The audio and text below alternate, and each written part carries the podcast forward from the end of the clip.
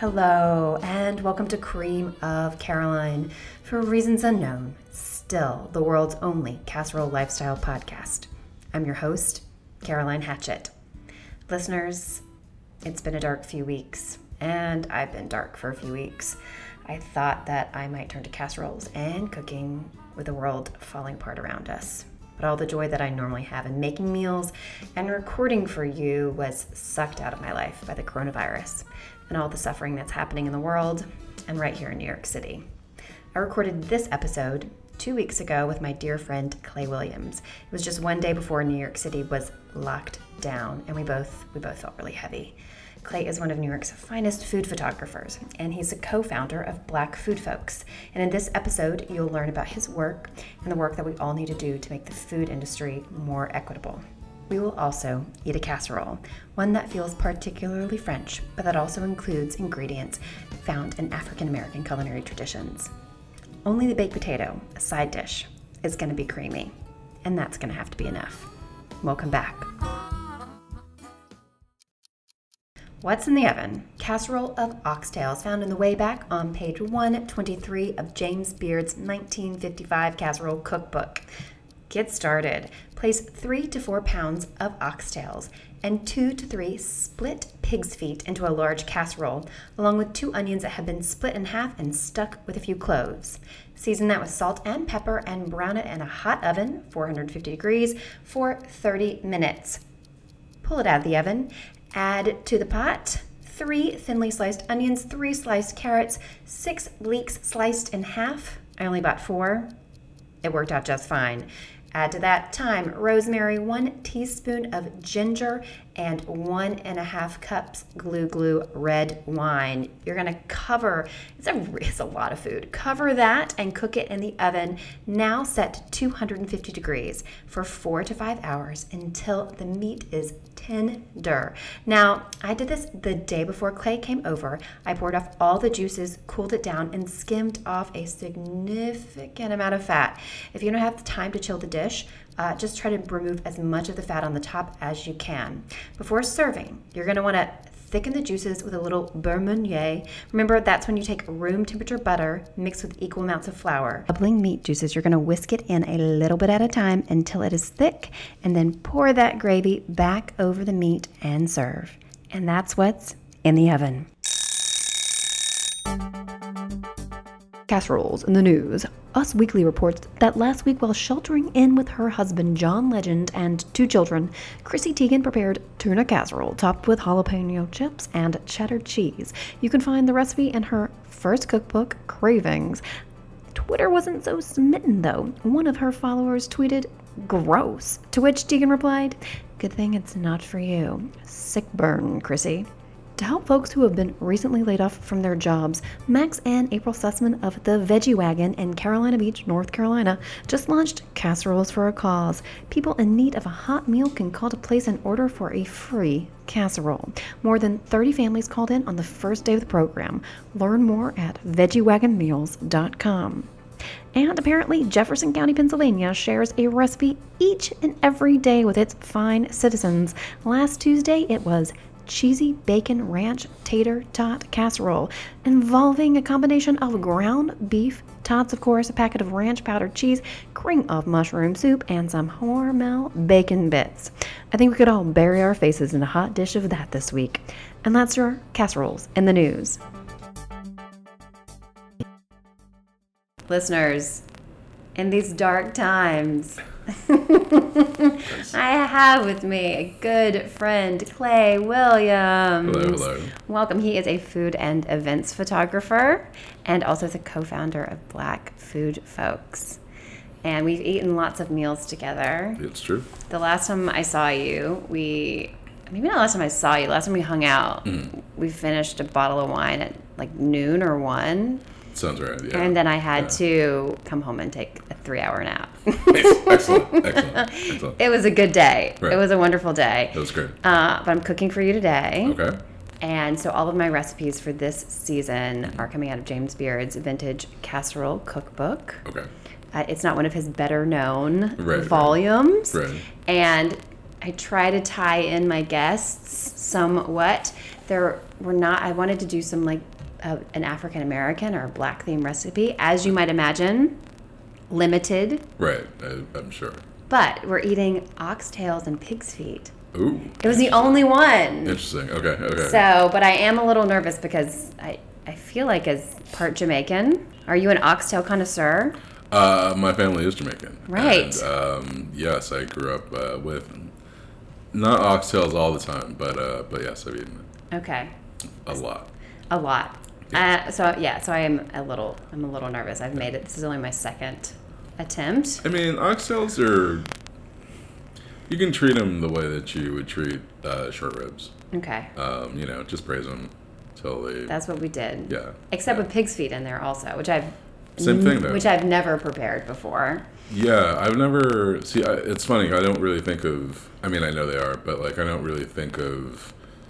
Uh, I don't have any connection to pig's feet. No, that's Like, a super south. It feels like a southern thing Yeah. more than a New York Jamaican thing. right. Yeah, I mean, honestly, I think of pig's feet, and I'm thinking of like charcuterie or Mm-hmm. like uh, or or like um, something out of Nose to Tail or you know Right. a Fergus Henderson recipe or something like that. So I it, like I have a hard time connecting like pig's feet with with my experience. Yeah, they're not. Trotters are not a big part of my life, but Mr. Beard put them both in the Right. same pot. Which is interesting. Very interesting. Yeah, yeah. So, what what food did you grow up with?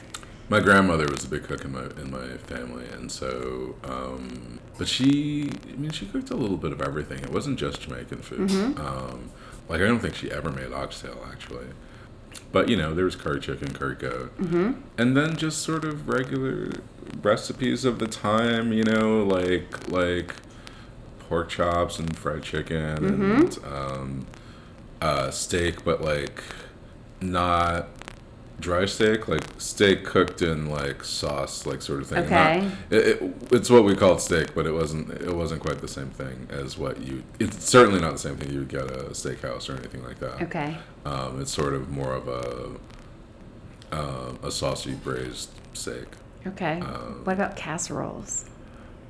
I don't remember any casseroles. Yeah, I, I you don't strike me as, as Yeah. having a casserole upbringing in New Yeah. York.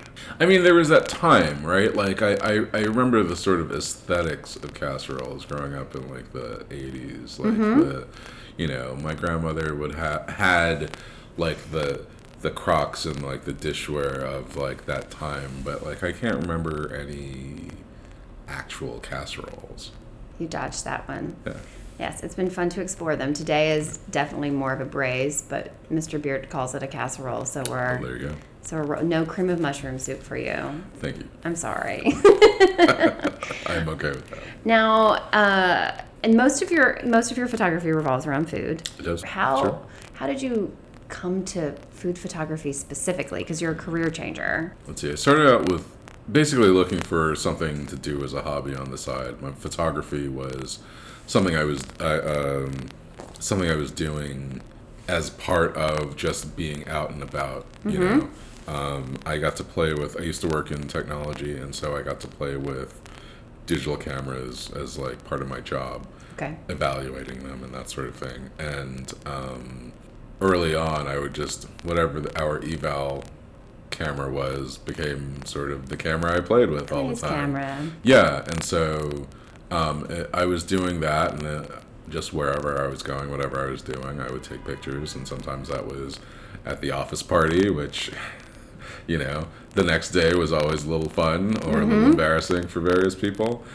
Um, but then, you know, I was always eating somewhere. I was always going out. I was, uh, you know, Brooklyn in the mid aughts was like there, you know, was stuff going on. People could still afford to live there. Right. Um, uh, as I started doing that, I would post things on on on the social media of the time, which was like my blog or on uh, Flickr or something like that. And so people saw that and said, "Hey, do you want to write for us?" It was the early days of blogs, and and so everyone was looking for content, and they're like, "Well, you're going to all these things, and you're taking pictures of it. Do you want to write it up?" And you know, I the office world was not one that gave me an opportunity to write very often, Mm-hmm. and so it was actually a little bit more of a like there's a there was definitely a potential path where I was going towards writing instead of photography. Oh, really? I don't think I Um, knew that. Yeah, and and so I, you know, I started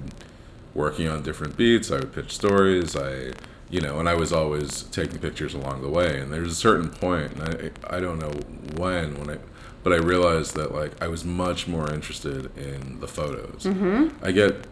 I like writing, but it, it, it, it can be it can make me very anxious. You know, it's one of those things where it takes me forever to get the words on the page, and then after I have it there, I'm like, is this the right thing? Am I doing this right? Like, is I know, still do that. yeah, but like it, it didn't give me The you same know, satisfaction. yeah, exactly. Um, or the joy of doing it, Mm-hmm. right? Like it was more of a chore, and so if I could tell my stories more through the photos than through than through words, like you know, that's where I really want. That that that was the thing that really satisfied me, and so um, I hit my first like regular beats covering. Um, covering street food, covering um, a little bit of nightlife, music, like all this stuff. And that was about 2009. Mm-hmm. Um, that was, I mean, I'd done some sporadic stuff before that, but but 2009 was when I first really started. Um, a couple years later, it was so much of it that I was, you know, I, I left the day job world and started the photography full time. So like, sorry, roundabout way. I got into the food because it's what I was doing a lot. Right. of. Okay. Um, and the and you shot a lot at the James Beard House, right? When you Yeah. when you got started, that Yeah. was a nice entree to chefs. Or no? Did it take a few years? Um, it wasn't when I first started, but it was not too long afterwards. Um, fellow photographer who is a bit of a mentor to me, Michael Harlan Turkel, uh, knew people who worked for the foundation, and at the time, uh, at the time, the photography program was uh, all volunteer. Um, and it was just a thing where they had members who liked to take pictures, and so they were like, "Hey, well, you know, do you want to take some photos in the kitchen and you get the meal and you know you get to connect with chefs and yada yada? And so i um, i had already been shooting for outlets like gothamist and um, some of the edible titles and and and stuff like that and so i was uh, in Zagat. And so I was already doing restaurants and I was always do- already doing food.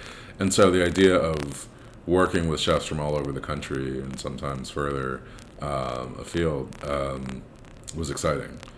As I got, you know, and, and so I started that in, I think, 2013. Okay. Um, so a little while ago now. Just a little bit. Um, And then about, I don't know, four years ago or so, um, they switched to being fully professional photographers for that program. And so I started doing it more. Instead of like once or twice a month, it would it, it turned to like three or four times a month. And then I started shooting other things for them. And last year I shot the awards and I shot um, a bunch of their boot camps. And, Right. I'm so jealous yeah. that you've been to the boot camps. Yeah, I've been to four of them now. I want to go so badly. Yeah, yeah. What tell I mean for listeners who don't know, Mm-hmm. tell them about the boot camp experience and So it's the the full name, or at least the original name, was the Chef's Boot Camp for Policy and Change. Um, and it's the idea is you bring about they bring about um, a dozen to fifteen chefs from around the country uh, together to sort of activate them in public and political life, so that they understand their roles as leaders in their communities and they understand what they can do with that that sort of power and responsibility.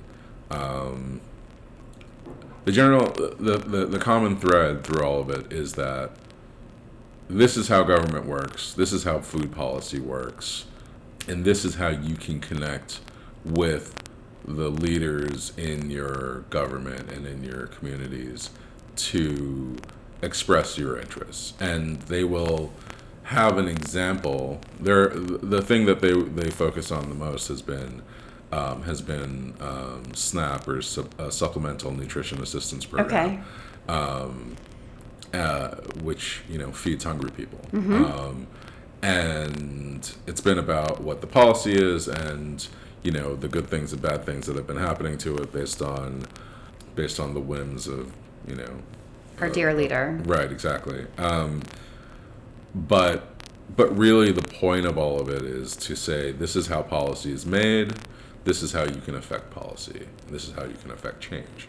So, you know, they have the chefs raise their hands. You know, how many people have had a local council member uh, dine at their establishments?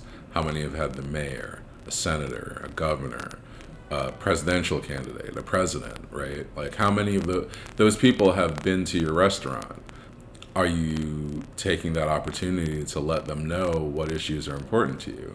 If that's workers' rights, if that's you know uh, uh, empowering small businesses, if that's you know making sure that people who are hungry are getting the food that they need.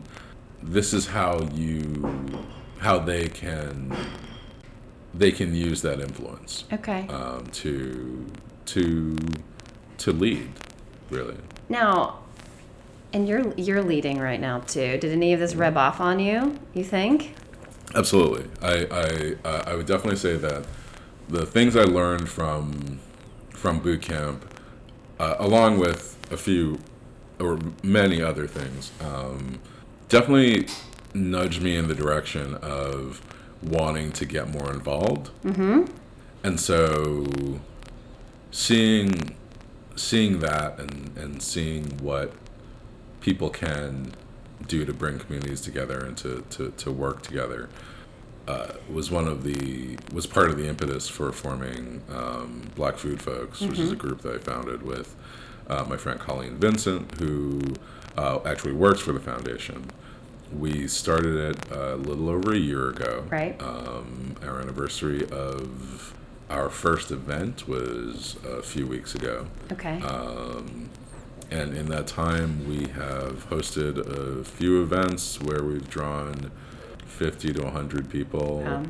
each time, all people in the industry, almost all black folks in the industry, and those are chefs and writers and photographers and uh, recipe developers and stylists and who, who you know whomever, right? But the idea at first, the basic idea was we should connect people.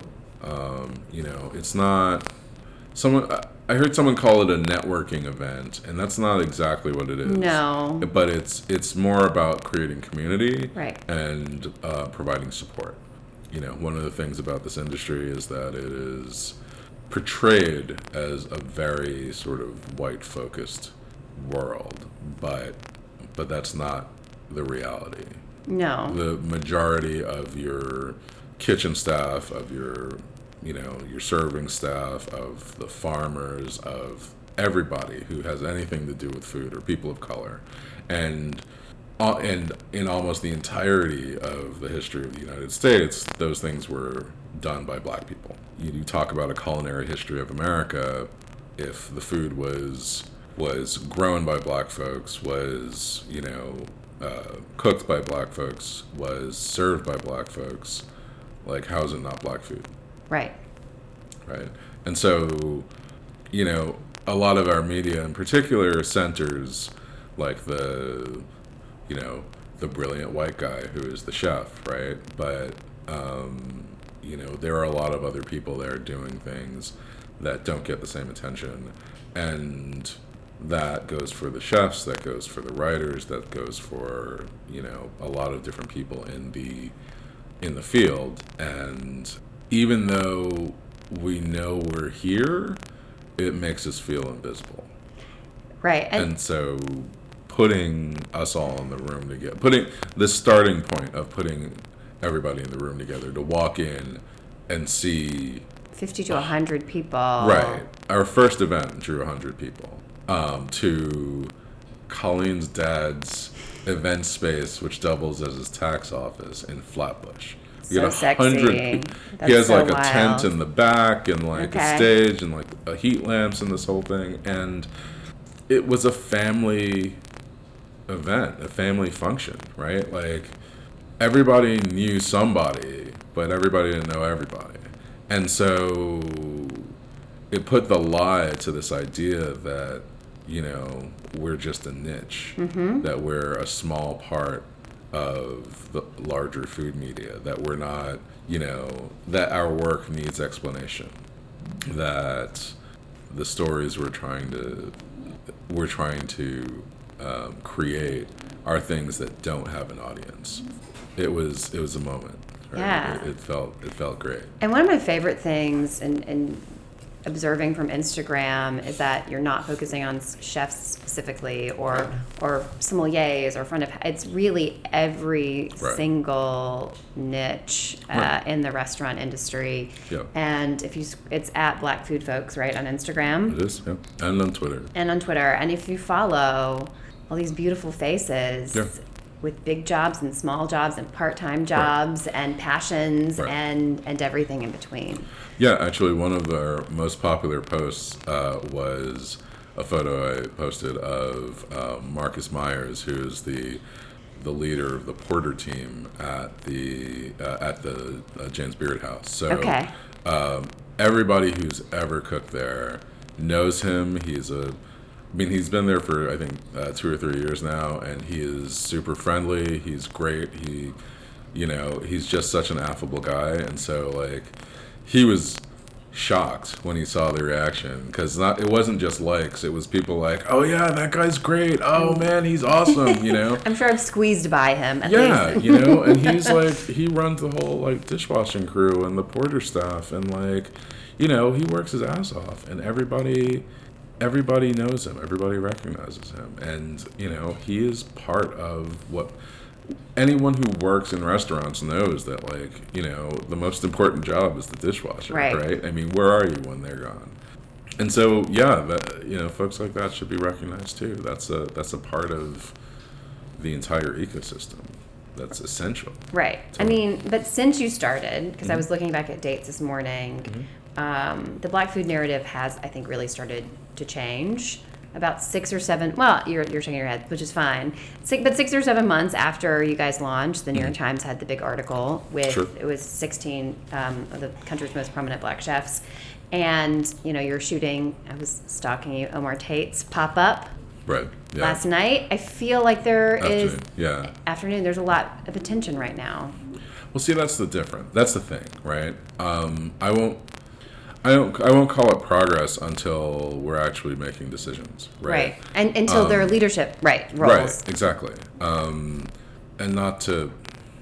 I try not to be too controversial. You can be as controversial as you want. but you know un, until until the people making the decisions and assigning out the stories are representative of the larger food world um, everything's a trend piece it's great when the times does this extensive story on these 16 chefs it's great when they have Yewande Komolafe talking about, um, you know, the 10, 10 Nigerian recipes that you should know, right?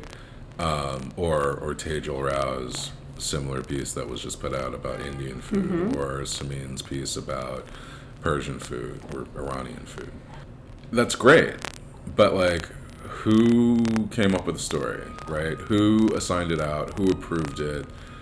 you know, if that's and and the folks, I love that they're doing this, but if you don't have the leadership there to say to have a, to have another perspective on it, all it is is like you know what's the flavor of the month, Right. It's the it's the curiosity Right, and of the other instead of Right. instead of showcasing what's your own. Right. And and it doesn't even have to be what's your own, but to have another perspective.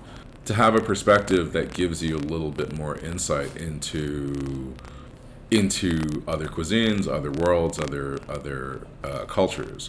And so it's one thing to have these introductory articles, but you don't have to introduce Italian food, right? No. Because we've been eating Italian food for ages. So instead, you know, you're discovering the the food of Sicily or Right. the food of Piedmont or something like that, right? You're talking about Roman food. You're talking about regions. You're talking about like those differences. We're not talking about that with the food of this country, right? I mean, you're talking, you know, even barbecue. People can tell you the difference between Carolina barbecue and Texas barbecue, or like, you know, East Carolina barbecue mm-hmm. versus you know West Carolina, right? I mean, do you know the difference between uh, and I, I have to say, and in all the barbecue talk, there's almost entirely erasure of the black people who created barbecue. Um, well, no, sorry, did not create barbecue, but who were intrinsic to the popularity, Right. the, create, the the popularity of barbecue.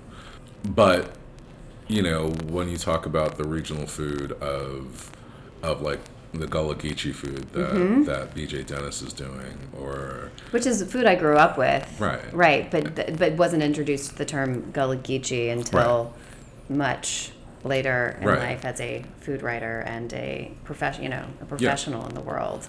Right. And so, you know, when you talk about those different cuisines and where they came from, you talk about the African influence on that. You talk about the fact that, like, the people who were brought over to those areas were brought there because they had expertise and not just labor, right? Not just bodies, but like they actually knew how to work in that those environments. How to grow rice and how to grow right. those in, actual ingredients, right? And what to do with them.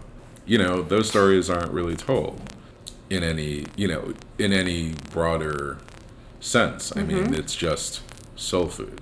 And it's like that's not Right. it's not even a thing. I mean, it's not not a thing, but it's not like that's not It's it's the be all end all. no. Yeah, as a southerner, soul food is was very confusing to me at first. Because it doesn't The- mean anything. I mean, it does mean it means something to It means some people. something, but it's like what you know. It, it it means one thing, and it's treated as though it means everything.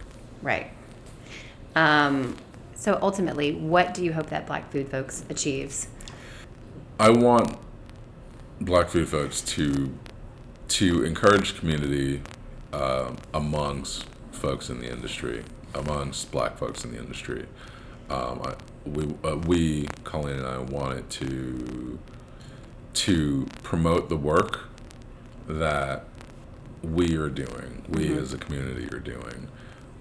But I mean, as much within the community as outside, right?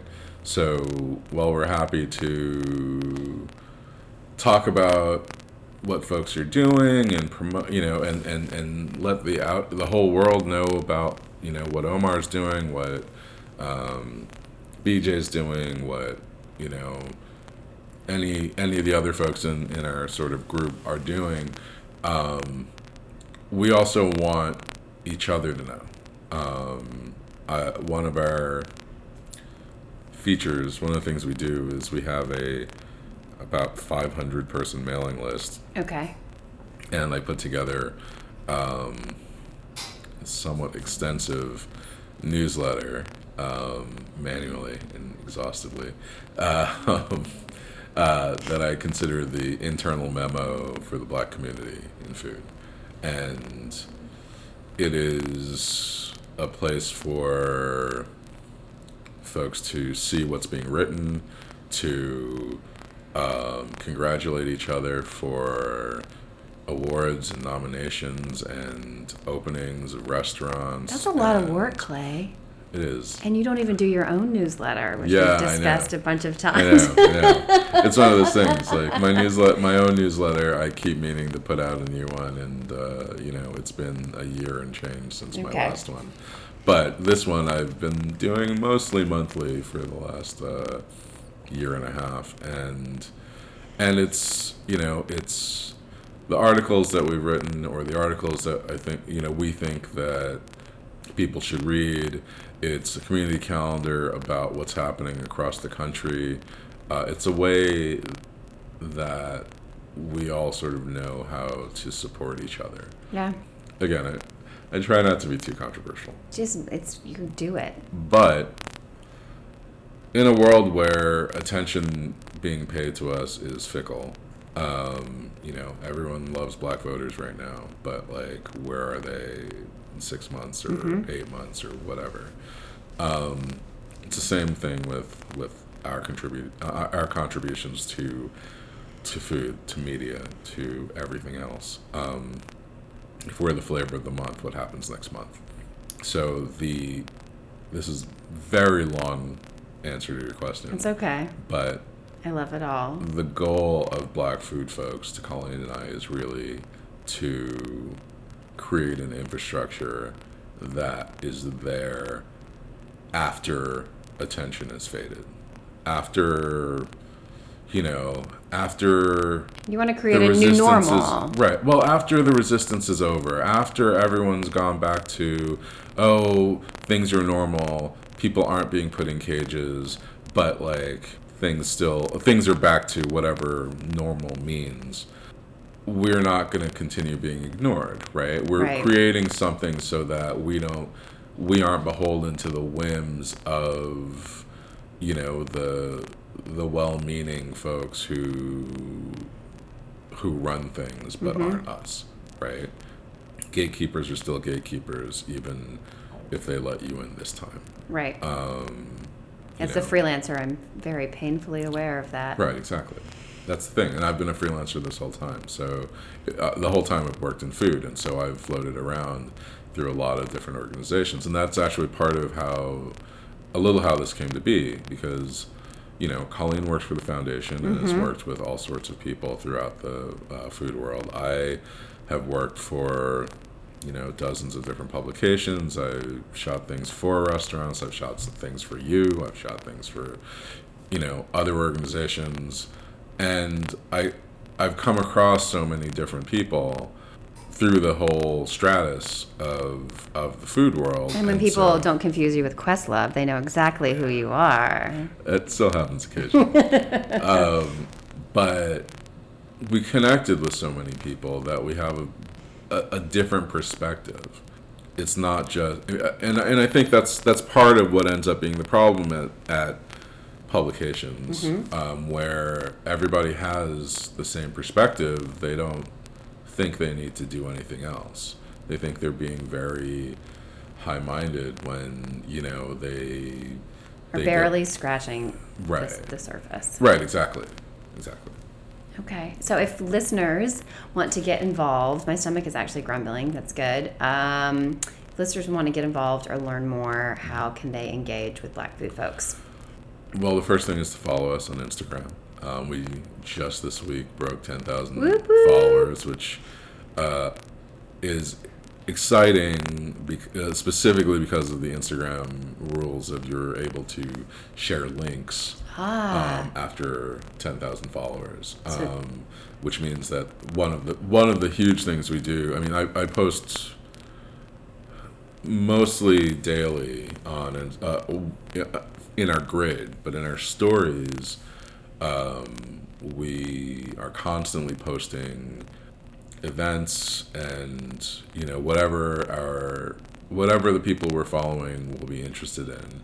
So the larger community. The large, yes. Right. And so um, when you know, Outstanding in the Field just released its its calendar for the year, and a bunch of our chefs have been a bunch of black chefs have been um, have been announced as part of the uh, part of the schedule. So we we share out their posts and we link to where you get tickets for those. Um, if somebody is, has an, is a writer and they have a new article out, um, we will you know I can now share that a- along with the link with and actually link. direct traffic to uh, to support their pieces. I mean that's really what we're about is is letting folks know who's there. I mean, our grid, the photos on on on Instagram for Black Food Folks are, you know, directly inspired by what Julia um, did with Julia Turshen did mm-hmm. with Equity at the Table. You know, it's it's an answer to the question of like, oh well, who are the black folks and who are the black chefs? Who are the black people doing things in food? and it's like well look they're here they're right? all here we've got you know a couple hundred people right there and so i mean it's not a database in the same way but it, the idea is if you are if you're like oh i can't think of any black chefs besides you know this handful that everybody knows just go look and you can scroll through and you'll find you know you'll find men and women who are and and uh, at least a couple children in there. who- Children? yeah, well, teenagers at Okay. least, but uh, but who are doing things in in food, right? And that's the idea. The idea is to let people know that we're here and what we're doing. Um, and so, yeah, I mean, that's the the very basic ways to to to to follow us. Follow, And engage. right? Okay. Yeah. All right. Are you ready to have some lunch? Yeah, sure. Let's do it. Let's do it. Lunch is served.